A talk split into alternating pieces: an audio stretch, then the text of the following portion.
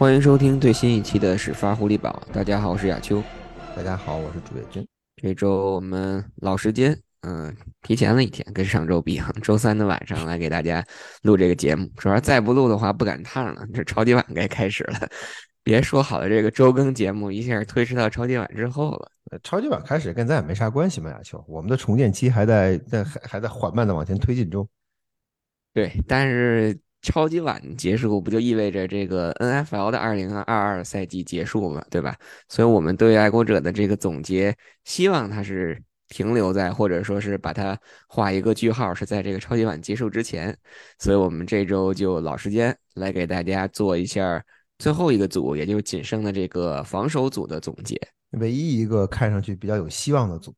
确实是。但是呢，在正式的进入到这个防守组。总结之前，我们还是快速的来过一下刚刚过去的这一周。爱国者其实在教练组这一块也有一些人员上的一个变动。然后，首先我们已经两周之前就确定了这个进攻协调员签回了 Bill O'Brien。然后上周我们忘了给大家更新的一个消息就是，其实爱国者官宣了，对吧？因为两周前那都是各路记者大给把这个消息暴露出来，但是直到上周，上周。上周初的时候，爱国者官方也是发了这个新闻的通稿，宣布签回了 Bill O'Brien。但这周呢，其实还有两个，应该或者说是三个关于教练组的这个人员的变化。首先呢，就是我们之前几个赛季的金端锋教练 Nick Kelly 正式的离开了爱国者，他将加盟公羊，去公羊担任这个金端锋的教练。这个是一个很有意思的发展，因为。亚秋就像那天在这个消息爆出来之后，我发了一个微博所说，他实际上去去公羊并没有这个位置并没有提升，他实际上是平移过去，说明爱国者我觉得很清晰的表明，爱国者队内给他的上升的通道已经算是堵死了。呃，因为他在他面试了，在跟他跟 Bill O'Brien 一起，还有其他的一些 candidate，包括 Clamp 一起，他们一起面试了爱国者之前。空缺的进攻总教练的位置，他是面试者之一，就是他参与面试的人之一。但是显然面试的效果不是那么理想，至少在他看来，可能效果不是那么理想。他可能很清楚的得到了一个信号，或者甚至很有可能，爱国者的进攻教练组，包括新任的进攻总教练在内，可能对他的前景没有任何保证，对吧？所以正因如此，所以 Nick Kelly 肯定也想明白了，说我也没必要跟你。跟你在这儿浪费时间了，我的青春很宝贵，对吧？尽管我还比较年轻，但是我的青春仍然非常宝贵。拜拜了，您呢？我走了。因为我记得去年啊，就实际上去年那 Kelly 就来过这么一出，我不知道你是不是记得，他其实在去年在啊，Mike Daniels 走完了以后，他其实也蠢蠢欲动，但是由于他没有得到高升的机会，就是当这名教当一名教练员在跟球队仍然有合同的时候，他是不能够，如果他是平调。如果我去其他球队当同样是一个 position coach，我去其他球队也去当那个那个 level 的 coach，这支球队他的母队是有权利不让他走的。但他如果要是去其他球队说，我高升了，那我是我现在是 Titan 的 coach，我下个赛季我下个赛季我要去那支球队当 offensive coordinator 或者 defensive coordinator。如果你的职位往上走了一步，你原东家是不能不能不让你走的，是必须要让你走的，合同就就终止。所以爱国者上个赛季是用了这种方式把他卡了一刀，没让他走。这个赛季显然这过去这一年，他自己心里可能也看明白了。你把我摁在这不让我走，也不让我说话，也不让我干事儿。哎，那我这个赛季，而且你这个赛季打完了，你也没有对我的前景提出任何保证。那我这前途一片昏暗，对吧？不不论我这个人水平如何，但至少我是我是至少在职业发展上我是积极向上。所以他他决定离开爱国者。呃，Nick Kelly 在爱国者的口碑非常好，我觉得。呃，我们对他了解并不是很多，对他的了解仅仅停留在每周或者每每两周能够跟能够在新闻发布会上跟他见一面，啊，觉得他的头脑确实比较清晰，但是这个说话说得多，说话说得透，并不一定代表着这个教练。啊，水平有多高，对吧？那个包括比如说上个上个赛季有两个说话说的很很多的，是的确如此。比如说刚才亚秋说这两个人是周战，另外一个是 Cam a c o r 就是爱国者特勤组总教练。但是不，我并不是说那 Kelly 的水平不够，只是说他显然在爱国者队内并没有通过几年的努力证明自己的实力，包括爱国者近端锋的表现。其实你说主教主教练、进攻组总教练有问题，连续两年他都没有把两个，就是没有把至少张诺张诺 Smith 用出来，所以他可能在这种在这方面，可能队内对他也有一定的顾虑，所以最终他离开了爱国者。他去公羊对他来说，可能我觉得是一个非常好的选择，对吧？去在在这个系统里面待了这么多年，五六年的时间，然后转转头 McVay 或者是 Shanahan 的这个系统，再去那个系统里进一段时间，我觉得对他的进攻组理念的发展，对他进攻理念的发展和想法的发展，职业生涯的前进都是有好处。所以对 Nick Kelly 来说，这是一个很好的 move 啊。只是只是我略微有点意外，爱国者这么明确的跟他说，嗯，你在我这儿没戏了，你另谋高就吧。当然，最终他也。他也寻寻找到了下家，希望他在西海岸都过得愉快。多说一嘴，就是其实你可以看出，他在这个休赛期不仅是面了爱国者进攻协调员的这个位置，他还去面了喷气机和面了德州人，所以从某种程度上来讲，也说明了他在整个教练的这个这个圈子里的这个口碑，或者说大家对他的这个潜力或者是能力还是有一定的认可的，因为他也不是。作为是少数族裔，非要去满足这个入逆入，对吧？所以从这个角度上来讲，还是有一定能力的。但是还是希望他在公羊那边一切顺利吧。对，亚秋，你说的这很有意思啊，就是多多插多插一嘴，他去了这么多球队面试 offensive coordinator 的这个这个位置，但是都没有，他都不没有接近最后获选的获选成功的这个这个位，就获选成功的这个程度，所以他都属于那种比较在比较早的层次就被。就被啊就被球各支球队所屏蔽掉，或者说拒绝掉，所以这点也挺有意思。不知道他是在面试的时候发挥的没有那么理想，还是这些球队私下跟爱国者打了一些，就是交换了一些信息，所以造成了这么一个这么一个状况。不过话又说回来，我觉得我觉得那 Kelly 又年轻又聪明，嗯，他只是我觉得可能在 Titan 的这个位置上，一定程在爱国者 Titan 教练的这个位置上，一定程度上限制了他的。职业的发展和他，嗯，话语权的成长或者扩大，希望他在公羊吧能够有一个不一样的结果。对，可能不是面试型选手吧，所以 那既然有这个旧人走，那就有新人来，尤其是在这个空缺的近端锋的这个位置上，因为这个位置我们不可能空缺嘛，对吧？所以刚才我也提到了，其实这过去的一周，爱国者在。进攻教练组上还有两个人员的变动，都是新成员的加入。一个就是之前二度面试的这个 Adrian Clam，他最终是并没有选择回到俄勒冈大学去继续担任这个 Associate Head Coach，而选择加盟了爱国者的进攻组去担任进攻锋线的这个教练。呃，这从一一个方面也说明，就像我们之前在过去的应该两期节目当中都反复提到了。啊，爱国者可能对现有的这条进攻锋线，在过去一个赛季或者两个赛季当中的表现，首先是不满的。另外一个就是他们可以可能在某些程度上觉得啊，Bill Yes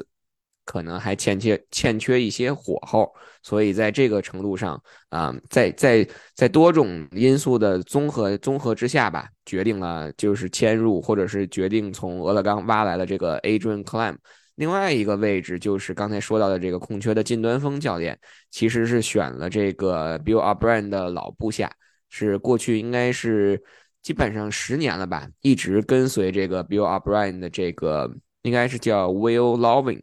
他之前从 Penn State 到德州人，然后再到后来的巴马，到现在来到爱国者，可以说一直是跟随着 Bill O'Brien，尤其是他在。巴马的时候，应该我没记错的话，他是更多的去出任一个调教，或者说是去指导近端锋的这样的一个工作。所以他这次来到爱国者的教练组，应该来说，呃，不出意外的话，就会被委以这个近端锋教练这样一个责任。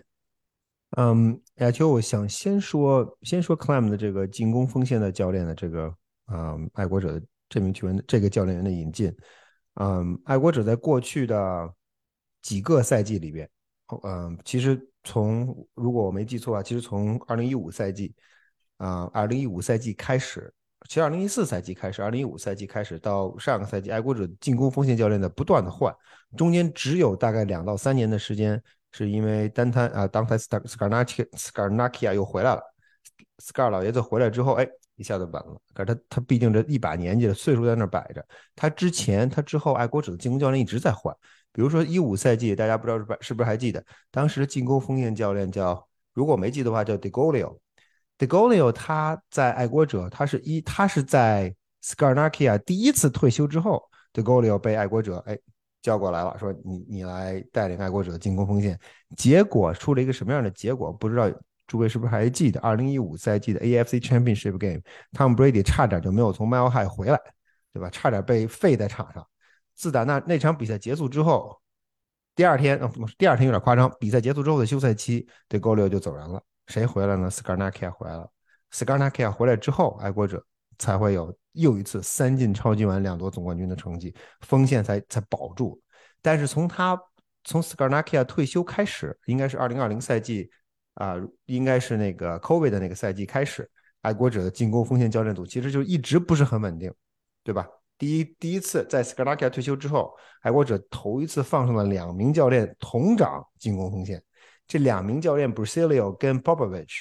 啊，第一个赛季中规中矩，差强人意，这这打的还算不错。从第二个赛季开始，因为 Popovich 不打疫苗，大家可能还记得这件事情，不打疫苗，死活不打，就是不打，结果被爱国者等于实际上是扫地出门了。虽然没有公开的 fire，但事实上 fire。Popovich 现在在某某个大学任教。然后一直，从二零二一赛季是 b r a s i l i o 自己独自掌管爱国者的进攻锋线。然后上个赛季二零二一赛季结束之后，哎，正好是 McDaniel's 西去，对吧？然后 b r a s i l i o 就随他一起去了去了 Raiders。然后二零二二赛季，我们都知道爱国者的进攻锋线教练是谁？名义上的进攻锋进攻锋线教练实际上是 my Patricia。然后实际上一些细节上或者一些具体工作谁来实施，就是哎呀，就刚才你说的 Bill Yates。所以，我通过刚才我这叨叨叨叨说了半天，这个这个过程，其实大家能够感受到，就是从二零一四赛季开始到上个赛季是接近十年吧，十年那么一个区间，九年的一个区间，除了中间有四年是 s c a r n a k i a 在爱国者的进攻风险相对来说比较稳定之外，之前之后这几年实际上一直是动荡，尤其进攻锋线教练组的更迭，进攻锋线教练组教练教练组变了之后，他的进攻锋线的 block 跟嗯。Protection 的这种 scheme 和 concept 都会有所变化，包括上个赛季，其实最大的变化就是进攻锋线在在跑球的时候，在冲球的时候如何 block，同时在冲球的 block 也一定会影响你你的你的 pass protection，因为你冲球的 block 会跟你 pass protection 紧紧的联系在联系在一起，只有你在你在冲球的 block 形成一定的惯性之后。你要保持那样的惯性，否则对手很清楚能够看到你是冲球还是跑还是传球。所以在这些问题上，爱国者的进攻锋线实际上一直是不稳定。所所以在这个赛赛季结束之后，我觉得他们他们没有把 Billy Eats 放上去或者提上去，我觉得略微有点意外，也也可能也就就像你刚才说的 b i l l y e s 可能对爱国者队内认为就是太年轻了，不行，对吧？或者说可能他就就适合做具体工作，不适合做。再往上走一步那种那种那种位置，种种原因，结果他没动，他的他的位置没有动。Andre Clam 来了之后，他显然他要出任进攻锋线总教练啊，进攻锋线教练啊。他出任这个位置之后，他等于是爱国者过去几个赛季里又多了一个人。唯一值得欣慰的是什么？是 Clam 这这名教练，或者说他从球员开始是爱国者是他是 Belichick 抓来的第一名球员，第一名球员，因为那一年爱国者没有首轮，所以。他是第二轮秀，是第一名被抓来的球员。然后他在爱国者这么长的时间下来，他可能跟 Belichick 之间的关系，我觉得总是有那么一种特殊的联系在里。然后之后他在从在他在他的执教生涯里面，他一直他的他的关注点是进攻锋线，他并没有像其他教练那样。哎，那你今天干点这个，明天干点那个，对吧？从防守到进攻，对这种事情他没有干过，他一直是进攻锋线，从从一开始到最后一直是进攻锋线教练，或者是 run game coordinator。所以从这点来说，他可能从出身、从经验、从历史，他可能在各种方面都能够让他在对进攻锋线的条件上形成了一个非常有效的一个一个思路。所以这点来说，我觉得可能是好的。希望他能够在爱国者站住，这个希望是一个非常非常重要的一个一个关键的因素。哎，就不知道你是不是搜了一下。我前两天因为对他实际上没有那么了解，实事求是的说，当签约了他之后，啊，Google 了一下，仔细看了一下他的背景知识，发现他在他实际上基本上是个大学教练，对吧？他在他在啊他在 NCAA 驰骋了很多年，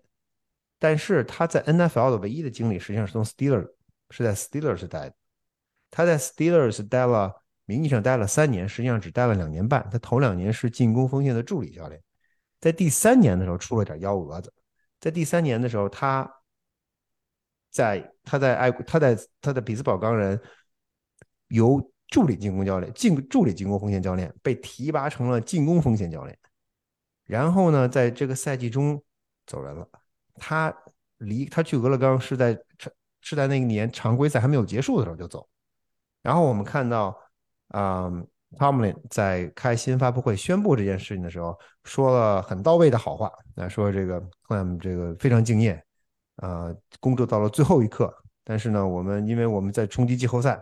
所以我们不想让这个不确定因素在队内留着。所以既然他有更好的机会，我们就让他走了，我们就让他让他去俄勒冈任教。因为现在 NCAA 的这个这个。College 的这个 hiring cycle 已经开始了，我们可以理解他的决定，巴拉巴拉巴拉巴拉说了好多。但是事实上是什么呢？事实上，呃，从他的潜台词里边和和和这件事情本身，包括后来传出这些消息可以看出来，实际上是 Clam 在这个赛季在 NFL 四年没有结束的时候就已经跟俄勒冈大学眉来眼去了。但这事儿被汤姆林发现了，所以最终实际上他也是被汤姆林强制的扫地出门了。你既然你你你你给我们带来不确定的因素因素，你既然是一个定时炸弹，那好，你你走吧，不送走你，把你送离开我们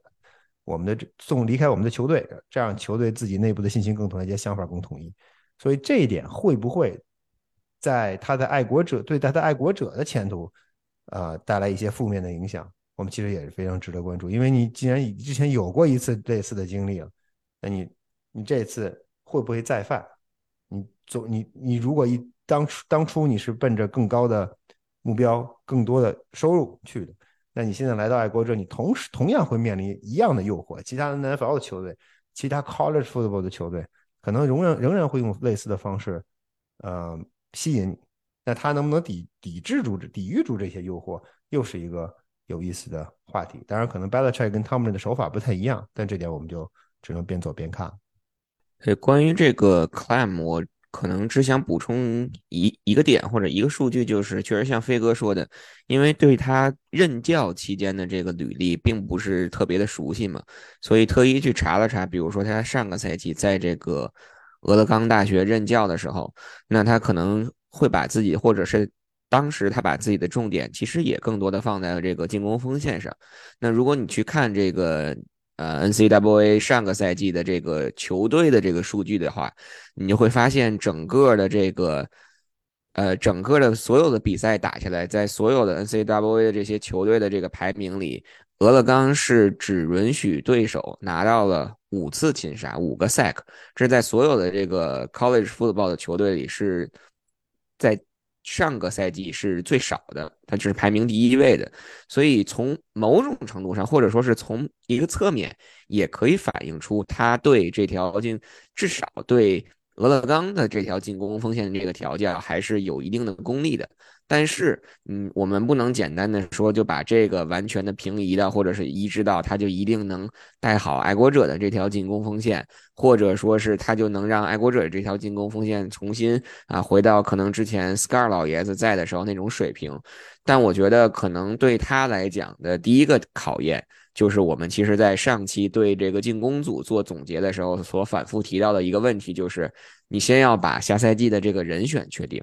至少你的 tackle 的这个位置，对你，你你现在还还只只有一名球员，然后这名球员他究竟能不能回到他之前的这个状态，也要打一个问号。所以我觉得，先不说他下个赛季能把爱国者的这条进攻锋线调教成什么样子，至少我觉得从准备工作的这个角度来讲，他就有很多的功课要去做。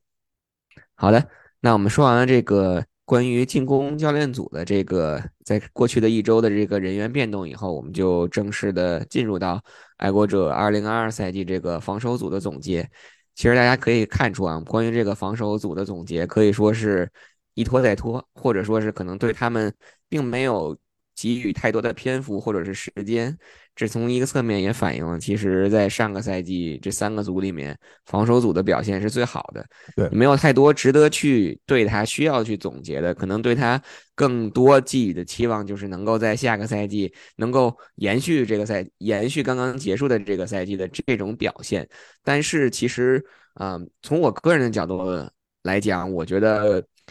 关于今天的这个防守组的总结，可能更多的是会偏重在，比如说。球员合同到期，或者说是针对现在某一些位置的这种薄弱，我们如何进行补强这样的一个角度去说。所以我觉得我们我们可以把它简单的就分从防守的角度也把它分为一线和二线嘛，对吧？首先从从线上的这个角度，基本上是两个位置，一一条就是线上，一条就线后。那线后可能就是更多的是线位的这个位置。其实我特意的去查了查，爱国者现在我们可以说 front seven。就是前线的这七个人，不管是三四也好，或者是四三也好，至少这七个人从整体的人员构成，或者说是主力的这个人员框架的去合同年限去看的话，其实在下个赛季还是一个完整的这这七个人的，至少是六个人或七个人这个组合。比如说从 Dietrich Wise 到这个 Lawrence Guy，包括高超，甚至包括啊巴莫。都有合同在身，而且至少是两年的这样的一个合同在身。那朱德也有两年的合同在身，可能从线位的这个位置，或者从 Edge 的这个位置上去讲，唯一需要去担心的，那就是 Josh Uche 只剩一年的合同了。那你是不是要考虑提前跟他续约？这个可能是我们从。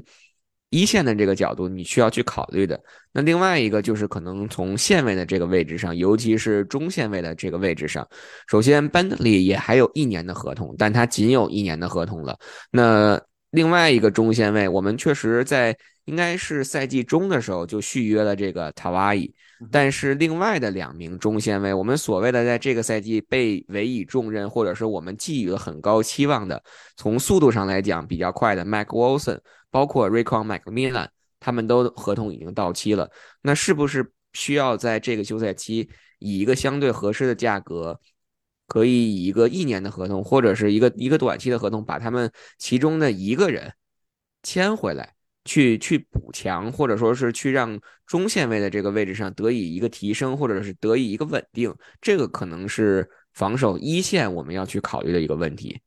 对啊，就我觉得在有，就你，我觉得我漏，咱们刚才漏说了一个人，其实我觉得德文高超这个赛季的表现让我有点吃惊，就是他在 nose tackle 的这个位置上，哎，因为我们都知道爱国者的主攻主打阵型是三四，对吧？你如果打四，如果打四三，你可能你两个 defensive tackle 的作用不会有那么明显，就是单过单名球员的作用不会那么明显。但是当你变成了三四的这种阵型的话，你 nose tackle 无论是他在 shape，对，无论是他在对方进攻中锋的侧侧翼，还是头对头、脸对脸，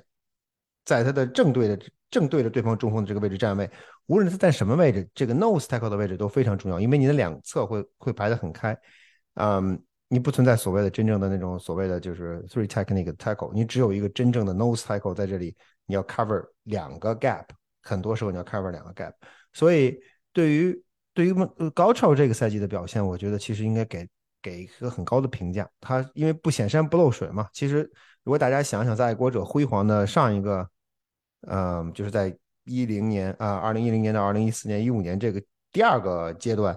啊，When When Wilford，你知道我们现在说呃 Wilford 很棒很壮，但他当时在那个球队里面其实不显山不漏水，因为毕竟他的这个位置并不是很显眼。但是 Nose Tackle 脏活苦活这个位置是是基本上就属于他的。他也你因为你看不到 nose tackle 做 tackle，很少看到他能够完成情报，他都是在那里把对手挡住，所以我觉得高超这个赛季表现的略微有点出乎我的意料之外，因为没想到他上个赛季他其实表现的一般，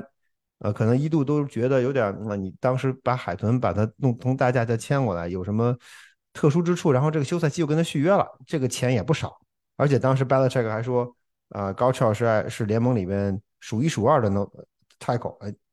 又有点跌破眼镜，但是事实证明他确实打得不错啊，所以所以这个在锋线上，我觉得尤其主尤其需要提一嘴，就是 nose tackle 的位置比较稳定，而且在未来的几年可预见的几年会比较稳定。同时加上 Chris Barmore 年轻生力军在后边顶着，所以在在在线上的这群胖子没有问题。感觉，你说的特别对，我觉得 linebacker 这个位置，爱国者实际上是欠了债。他其实不仅仅是，嗯，不仅仅是一直以来速度不行，不仅仅是简单的速度不行这个问题，实际上在生力军这一点上，在年轻球员的补充这一点，他实际上欠了债。大家都记得去年去年的选秀，爱国者包括落选秀，爱国者一个人都没有。在爱国者的限位群里边，爱国者没有从年轻的球员里面有任何没有从大学应届毕业生里面招来任何一名球员留在爱国者的限位组当中打上打上能打上球的。所以为什么会这个样子？当时是因为他们说，哎，我们有这个呃，我们有一个之前上个赛季有过的球员在队里边，结果最终人家走人了，是谁我们就不说了，大家可以去干。这实际上我们之前一直在反复提的这件事情。那。那他实际上是欠了债的，对吧？你欠了债，你就得还。你这个赛季，我觉得亚秋刚才你说，除了除了要给麦克米兰和呃和和麦克 Number One 去考虑续约的问题之外，我觉得他可能还需要考虑的就是需要在选秀的过程当中，你可能需要一些在线位的位置上进行一些人员的补充，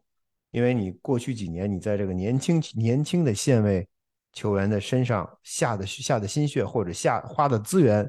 太少了。你如果这个赛季再不补的话，你这个的后果在未来几年会非常明显，会非常显、非常强、非常强的显现出来。因为你一旦到过未来几年，你没有线位在线位这个位置上，你没有年轻球员的那个所谓的新秀红利，那你在线位这线位这一群人里边，你都得花高薪把他们留下来，你只能花比正常状正常状况下高得多的本钱或者是薪资空间来构建你的线位组合。嗯，所以这一点对爱国者来说，实际上是一个潜在的隐忧。他们在新赛季，我个人认为，他们在这个这个赛季的选秀当中，他无论如何都要在线位线位这个位置上，呃，下是下功夫。因为你要不，就是我刚才说的，如果你不不在今年和明年的选秀里下功夫，两年到三年之后，你的线位组的薪资空间会占到很大的一个程度，这对爱国者而言不是一个非常有利的事情。至于 Josh w s h 他其实表现的表现的非常好，呃，很可惜。就是哎，他的这个他的这个表现如此出众，到底他能不能留在爱国者，现在是一个很大的问号。因为 Edge Rusher 在在联盟，自从有了 NFL 之后，自从允许有了这个 Passing Game 之后，Edge Rush 都是非常抢手的，这在防守组里面是第一热门人选，是最棒的球员，是最抢手的球员。那他刚刚这是一个年轻的球员，成长的速度又快，几乎没有受到伤病的影响。那自然而然会得到很多人的青睐，所以，啊，他在这个赛季、下个赛季，就你说续约延期能能否成功？我们其实我其实觉得有一点点疑问，因为爱国者在历史上对于 edge rush 的保留的意愿并不是非常强烈。嗯，其实我们可以想象一下，他们更希望在 edge rush 上，要么引进那些啊需要 prove it，对吧？所谓的 prove it 的那种球员，嗯，在。曾经有个辉煌的过去，但是现在开始走下坡路了，或者是由于伤病的原因不灵了。你来我来到我这里去去试一年，比如说 Chris Long 之前之前曾经这是非常非常经典的非常经典的一个例子，或者是怎么样，或者就是我我我找一些找一些球员过来，然后这些球员可能现在还没有完全达到当打之没有完全到当打之年，但是可能我认为他在未来几年里未来可期，比如说呃近在眼前的主党，呃。一旦队内的那些反倒可能需要用高薪来留的球员，爱国者往往不会把这些 outside 就是 outside edge rusher 留住。比如说，啊，我们之前一直知道的 Chandler Jones，现在仍然在在联盟里面发光发热，在 Arizona 打的风呃，在那个在 Raiders 打的风生水起，呃，但他离开爱国者已经快十年了，大家能想象得到吗？已经快十年了。当时爱国者其实有机会把他留住的，但是并没有这么做，包括。Tree Flowers 这些年轻球员在爱国者当时其实都是有机会留队的，但是球队的决定都是：哎，我们不会花大价钱把你留住。既然你处在上升阶段，既然有愿有人愿意给你出高价，那请你离开球队。所以，对于对于乌舍，他是不是会进到会掉到这个框里？那我们拭目以待。我觉得很有可能，二零二二零二五赛季或者二二零二四赛季，可能我们就看不到乌舍的身影。其实跟乌水同年选的这个 Afri Jennings 在上个赛季也是，应该是在后期的时候得到了一些出场的机会，表现的还不错。但是他会同样的面对跟乌水一样的一个一个问题，尤其是他的表现又没有乌水那么的抢眼，所以可能这这两个人就如果像刚才飞哥你说的，如果要是走的话，其实确实就是仅有的就下在下赛季一个赛季，那你在二零二三赛季结束之后会面对一个。尤其是如果我们把把 edge rusher 也放到，假如说我们放到 outside linebacker 的这个位置，那你在 outside linebacker 的这个位置，可能就仅剩 Matt Juden 一个人，在二零二四赛季还有合同了。那你不可能，你想着是在两年之后的选秀，或者是下一个选秀再去着手再去补强，那你确实可能在这次选秀你就要开始去去储去去做一些人员的储备了。对的，而且在选 linebacker 这个位置上，我觉得他们啊，其实这个 prototype 已经有了，其实就是招舒舍这种类型的球员。至于森，至于这个 middle linebacker 这个位这些位置，其实爱国者更应该更考虑的是，不仅仅是块头，其实应该考虑速度。嗯，比如你队内的块头，我觉得身材身材好的球员，比如说 Benley 已经有了，而且也续约了，那你可能需要做的就是在。在内侧的速度上要进一步的提升，你不能全靠安全位，对吧？安全位你可以可以说你你可以线位不够，安全安全位上来顶，但是你不能全靠他们这些安全位的。嗯，我们可以看到他们其实，在在 Tyco 在在进行情报的时候，他们实际上身体上是处于劣势的。我们你只有一个 Kyle Duggar，你可能也再也很难找到第二个 Kyle Duggar。呃，就算是 Jabber Peppers 这种这种强悍的球员，我们其实看到他在 Box 里的作用。并不并不是那么理想，所以爱国者未来在线后这个这个位置到底怎么怎么调整？嗯 j e r a l d Mail 跟小 Belichick 他们可能需要仔细的斟酌一下。那刚才既然飞哥提到了 Duggar，提到这个 Peppers，我们就来说说这个二线吧。因为二线其实在我看来是这个休赛期可能会比较头疼，或者说是会面临一个很严峻问题的这样。这样的一个时间点，为什么这么说？首先，嗯，Devin McCourty 到目前为止还没有从他自己来说，他还没有决定说下个赛季还会不会回来，对吧？他说他需要一个很长的时间去去决定。但是呢，给我个人的感觉是，回来的可能性是低于退役的，也就是说，可能。我我个人认为他不太不太会回来了。这个同样的这个处境，或者是同样的这个呃问题，可能会应用到，也会应用到特勤组老队长 Matthew Slater 的身上。那我们说回这个，说回这个二线，或者说回这个防守组。那如果 Devin McCourty 退役不回来的话，其实对爱国者。二线的损失，或者说其实对整个防守组的损失都是非常非常严重的，因为在 NFL 在这个橄榄球界里有一种说法，就是你的你的 safety 或者说是你的 free safety，在某种程度上来讲，尤其是在爱国者的这个防守体系里，它相当于是进攻组的这个 quarterback，因为 D Mac 他的那个头盔后面是有那个绿色的那个 green dot 的，也就意味着他是。可以跟他可以听到场下的这个教练组去去布置战术的，他在这个布置防守的时候，他都会去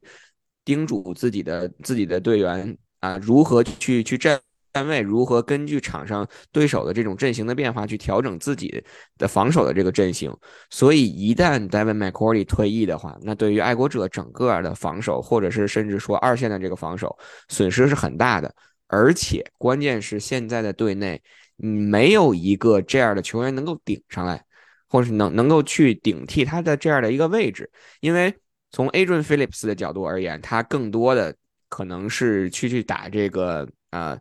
呃 SS。那另外一个 Dogger，我们明显的可以看出，他上个赛季尽管他完成了三次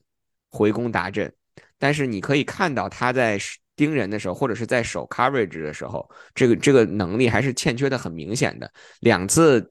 盯对手的近端锋给我印象很很深刻，打 Vikings 那场感恩节夜战，然后最后打比尔的那场比赛，都是让对手的这个近端锋在端区里轻松的就拿到了达阵，都是因为他的漏人所造成的。所以从这个角度上而言，如何去解决一旦 Devin McCourty 退役，在安全位的这个位置上，在 Free Safety 的这个位置上，能够找人顶上来，不管你是通过签约自由球员也好。还是你，你从队内想个办法，怎么你能提拔一下，或者是转型一下？比如说，就是我要说到的，虽然张仲斯的合同也到期了，但能不能把他签回来？然后甚至说把他也转型转成一个 free safety，这都是可以去考虑的一一种方式。这个呀，其实我觉得其实难度非常大。我我嗯，你刚才说的一条一点非常对，就是一直以来是有这个说法嗯，safety 相当于球队，其实不是 safety，而是 free safety，相当于一支球队的 quarterback。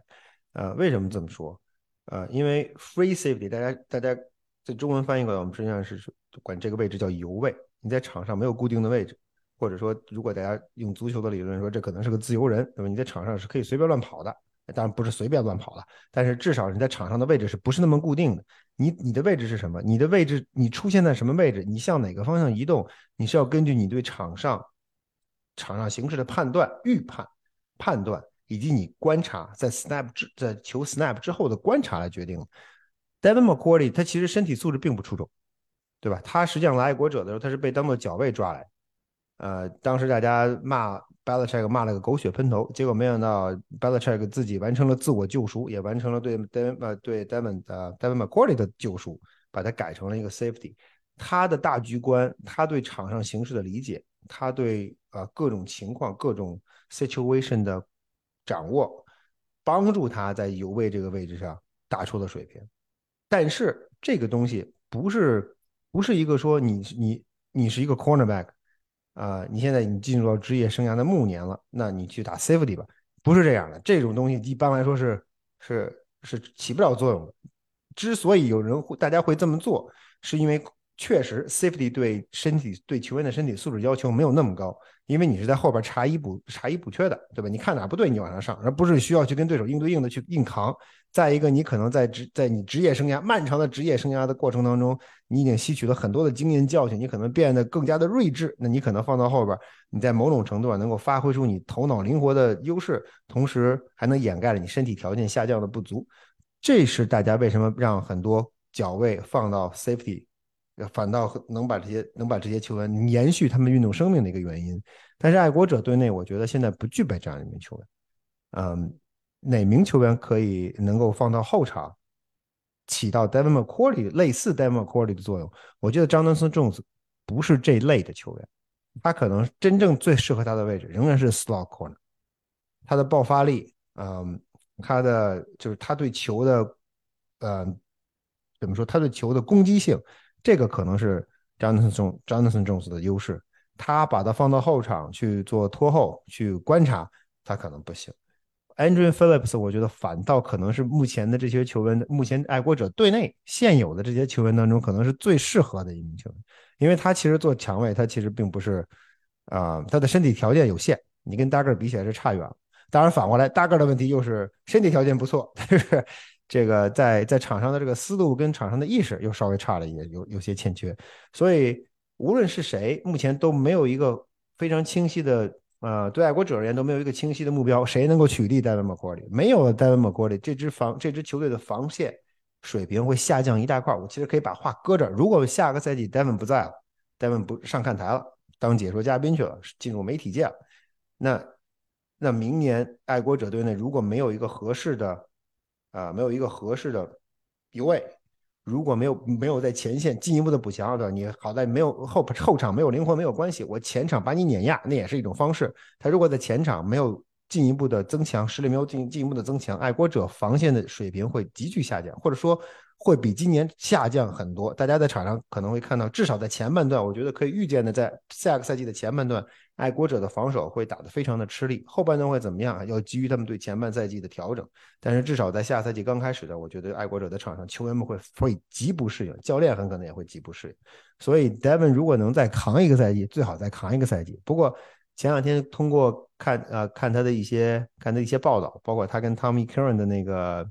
那个 Podcast，我觉得他其实他的话里话外已经很清楚了，呃。他很可能他就不会再回来了，所以爱国者确实这个休赛期啊，安全位的位置谁来打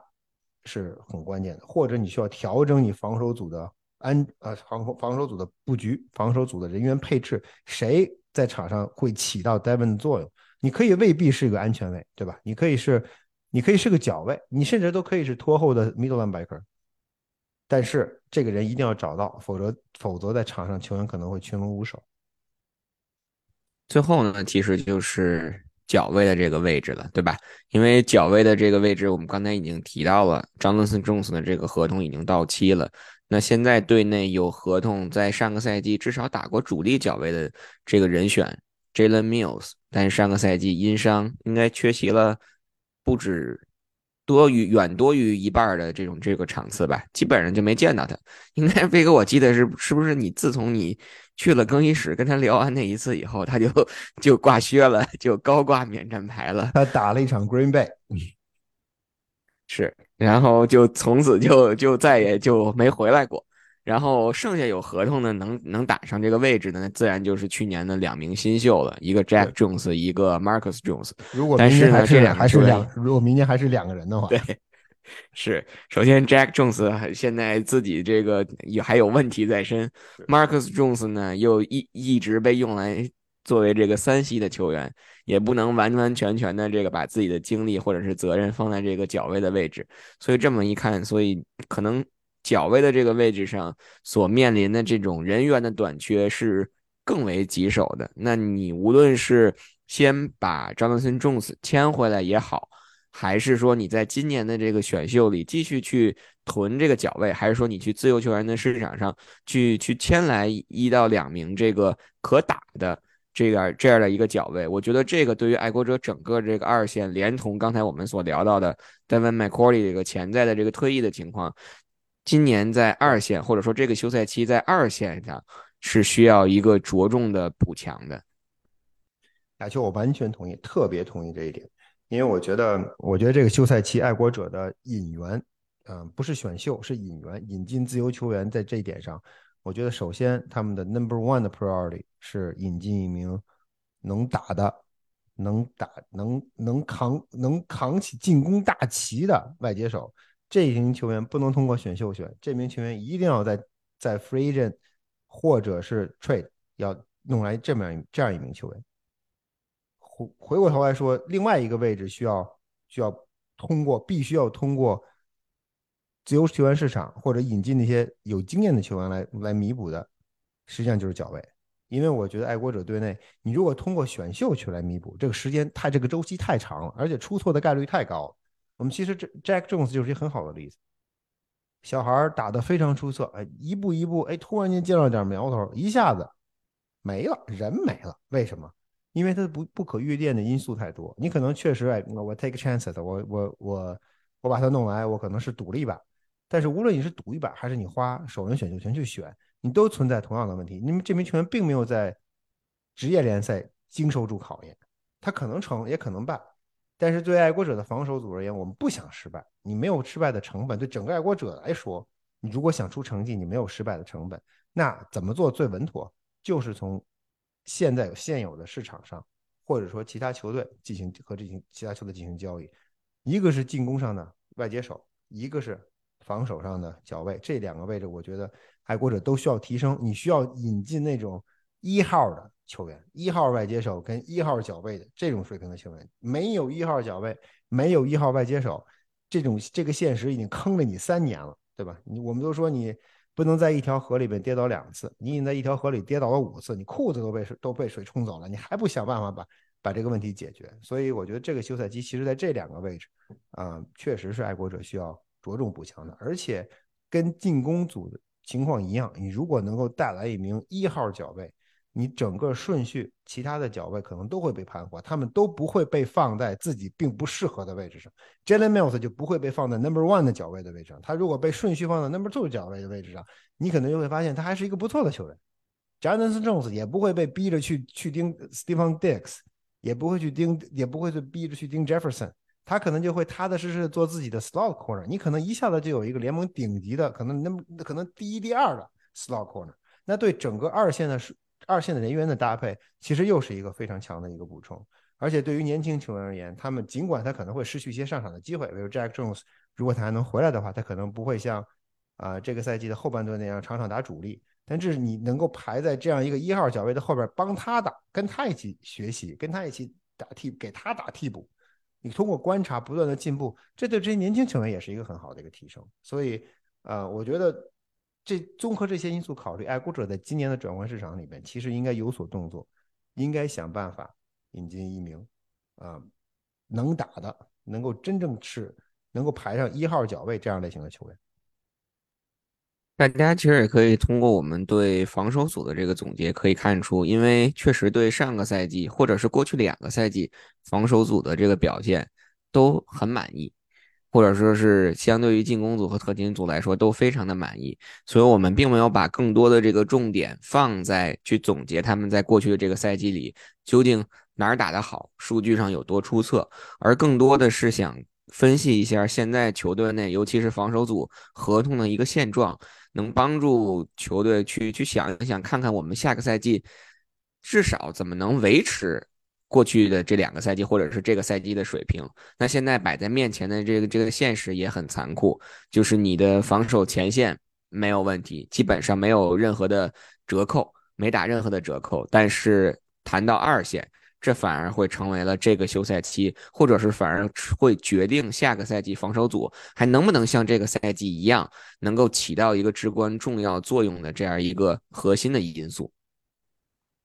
好的，那我们总结完了这个爱国者的防守组，嗯，最后来快速的聊一个话题吧，就是聊聊这个超级碗，因为毕竟还有几天，三四天的时间就会迎来第五十五十七届超级碗，而且这届超级碗。虽然跟爱国者没什么关系，但是这届超级碗的这个举办地或者这个球场，这个 State Farm Stadium 可以说是跟爱国者有着密不可分的这个关系，因为这个将是这座球场第三次举办超级碗，而前两次超级碗，那爱国者对吧？第一次那是四十二届超级碗，一个完美的赛季被巨人的那个呃 David Terry 的那个 Helmet Catch 所毁了，痛失超级碗。而第二次在这个球场举办的超级碗，爱国者又参加了第四十九届超级碗。Malcolm Butler 那个一一马线上的超杰，帮助爱国者取得了那个冠军。虽然说这个 第三届第或者说是在 Arizona 举办的这个第三次超级碗，没没有跟没有跟爱国者有直接的关系吧，对吧？但是我们看看能不能想想办法，努努力。跟让让这届超级碗跟跟爱国者扯扯上点关系，啥关系？我们看看，扯上试试吧，看看最后的三四天我们能不能努努力创造创造机会，能够把爱国者跟这届超级碗跟这个举办地再联系上。但其实刚才我提到的就是像 State Farm 啊 Stadium。啊，本届是他们第三次举办这个超级碗。除此以外呢，其实在过去的这这超级碗的历史上，还有一些比较有有意思的这个知识点或者是数据，可以跟大家快速的分享一下。然后我们再让飞哥来预测一下这这届超级碗。比如说，在过去的 八届这个超级碗里，所有猜硬币赢了的球队，最后都输球了。对吧？这可能是是一个迷信，可能是一个很有意思的数据。但是从这个角度上来讲，不知道这这回老鹰和酋长这两支球队会不会去想去这个猜赢这个硬币。那还有包括比如说，呃，这届这届比赛这次超级碗是轮到国联的球队作为主队了，那也就相当于是老鹰，那费城老鹰作为这个主队。但是在过去的十六届超级碗里面啊，所谓的这个主队。输了十二次，那老鹰能不能在这个数据明显啊处于劣势的情况下，能够挡住这这个魔咒？这个是我们要要去要去看的。然后还比如说，就是在过去的这个十八届超级碗里面，穿浅色球衣的这个球队赢了。十五次拿下了十五届超级碗，但是这这次就像我们刚才说的，因为酋长他是作为客队嘛，他就会穿那个白色的球衣。但是 Mahomes Patrick Mahomes 在过去所有打过的这个季后赛里面，他从来没有穿过这个白色的球衣。而反观老鹰 Eagles，他们唯一赢的那一次超级碗，可就是穿的深色或者是绿色的球衣。所以 所有的数据都对上，究竟？对啊，究竟这场没记错，那场比赛是爱国者有意选的浅色球衣是吧？对，有意选的浅色，我我也记得是有意选的浅色，结果还就成就人家穿深色球衣，还 就拿下了这个超级碗。对，不能太迷信，不能太迷信，迷信害死人。不能太迷信。那我们下面就进入这个 非迷信这个。用用数据或者是理理性分析这场比赛，让飞哥来快速的预测一下这场比赛吧。好，我理性分析一下，我就是不想让 Eagles 赢，所以我觉得马洪姆斯可以 可以在这个赛季在这场比赛结束之后登顶。但你可以希望这个酋长赢，是吧？我觉得啊，实事求是说，我觉得对于马洪来说，他实际上压力是相对来说是有点大的，因为啊，Eagles 啊，我觉得在赛季初，其实大家没有给他们更多的期待啊，或者说大多数球迷都不觉得 Eagles 能够在 NFC 内侧能最终一枝独秀走闯到最后，包括 Jalen Hurts，其实这是一个非常呃，不能说灰姑娘吧，但实际上也也有点类似，因为 Hurts 在在自己的职业大学职业生涯里边，其实并不是那么顺。然后本然后这个赛季又受到了伤病的困扰，所以嗯，所以他最终能走到最后这一步，跟 Eagles 一起，我觉得其实是呃又有点所谓的这个啊下狗的意思。大家可能还记得，在第五十二届超级碗的时候，Eagles 球员带的那个狗头，对吧？我们就是下狗啊。但是话话又说回来，我觉得其实，在对 Mahomes 而言，对 Chiefs 而言，他们其实已经。成从单从成绩上来看，已经非常辉煌了。他其实几乎可以比肩，呃，顶峰时期的精英爱国者，对吧？连续进入 AFC Championship，连续这是第五年了，啊，当然他赢的可能没有那么多，不像爱国者那样赢的那么多，但是他能够连续五年进入 AFC Championship Game，也不是非常轻松的一件事情。我们其实是这是有切身体会，啊，他们现在唯一欠缺的就是他赢的场次，在 Big Game，在 Super Bowl 里面。一胜一负，他这是他的第三次。呃，如果你要想比肩的话，你只能比一个人，对吧？你你要比的只有比 Tom Brady。你要想比 Tom Brady，那你现在是二十七岁，你要跟 Tom 相比的话，那你这场比赛如果你要是还输了，那你可能想追 Tom Brady，那就比较费劲。对于 Mahomes 这种历史历史型定位的人，呃，球员来说，啊，你肯定的，你的目标肯定是成为成为第一人。那 Tom Brady 就是一个。很高很大，也许不可逾越的山峰，但是你肯定要努力去攀登。所以对于马 Holmes 来，对于马 Holmes 跟 Chiefs 来说，这个可能是一个啊，这可能压力在他们这一侧。你如果你赢了，大家可能不会说什么；如果你输了，哎，我觉得很多的流言蜚语啊什么的可能就就来了。他们正在逐渐，Kansas City Chiefs 正在逐渐取代新英爱国者，在过去几年几年里边，或者说在辉煌时候说，哎。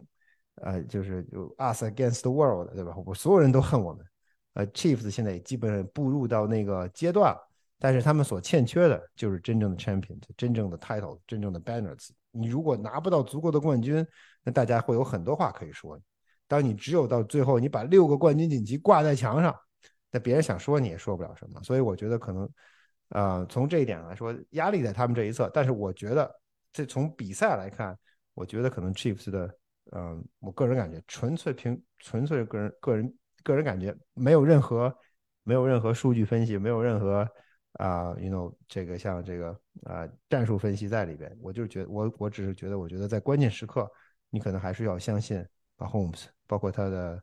其他的一些 playmakers，像 Kelsey 这些人。所以这个赛季，我觉得恐怕还是以 Chiefs 登顶结束。行，那我们的这个，我们卖个关子吧。我们这个不负责你怎么你怎么不说了，亚秋？哎，我我说吧，我这刚才想想说嘛，我说咱们的这个或者我的这个不负责打脸预测，因为上周节目的时候本来不是说这这周给大家带来一个惊喜嘛？那这惊喜就是我们会在这个周末的时候会给大家来一次直播，来一次喜马拉雅的直播。那到时候把这个不负责，到时候你再打脸行。OK，对对对，我们就把这个不负责的打脸预测，到时候留到这个周末，留到这个超级碗之前，在直播的这个过程当中，再再去跟大家去聊吧。那我们今天的这期节目呢，就是基本上就到。我一定会，我一定会揪住你不放的呀，球。好，好，行，没问题，反正就是不负责的打脸预测嘛，对吧？到时候再说。不能，不能光打我一个。啊，你已经已经说了，已经说了这个 Chiefs，如果你到时候改了的话，那这个就就会就会被大家记住的。好的。那我们今天的这期节目关于爱国者二零二二赛季防守组的这个总结就到这里。大家可以看到，其实这期我们并没有球迷给我们提问题，可能也是说明了大家对防守组目前并没有太多的问题，或者对他们的现状感到一个满意。但是，就像我们刚才在总结当中说的，其实爱国者的这个防守组，尤其是二线，在这个休赛期还是有很多的功课要做的。那也希望这个球队能够在接下来这个休赛期，尤其把自己的这个重心放在这个二线上，解决了二线，可能就能解决防守，或者说是能够让防守组保持或者是维持上个赛季的这个水平。那具体的这个操作，我们就像其他两个组一样，拭目以待吧。对，嗯，超级碗很扣人心弦，很让人激动啊。但是超级碗结束之后，对于大多数球队而言，啊，其实才是才是新赛季真正的开始。因为呃，现在其实各支球队肯定跟球员已经开始私下接触了啊，这是这是板上钉钉的事情。尽管这是不被允许的，但是休赛，但是超级碗结束之后啊，这些各种各样的大大小小的消息，估计恐怕很快会浮上水面。而且今年超级碗相对来说比较晚，所以这个和呃和呃正常的赛季开始的时间，就是这新赛季开门的时间中间这个间间隔。也相对来说会有比较短，所以比较期待的，在这个短短的三周左右的时间里边，超级碗结束之后，新赛季开始之前，大概两到三周的时间里边，会有什么样的新闻传出来，或者说爱国者，包括其他球队的动向会怎么样？然后我们队内的 free agent 啊，是否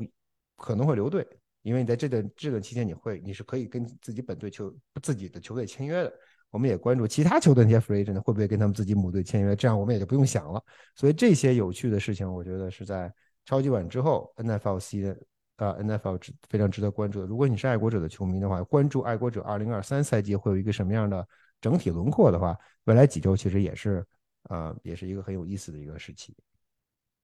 我觉得大家作为球迷来讲的话，先不用想那么多，先 enjoy 这周末的这个 Super Bowl，enjoy 这个超级碗。然后，那我们今天的这期节目就到这里。非常感谢大家的收听，咱们周末的这个直播见。我们希望 Kansas City Chiefs 能在本周的比赛当中有好运。好，下一周再见。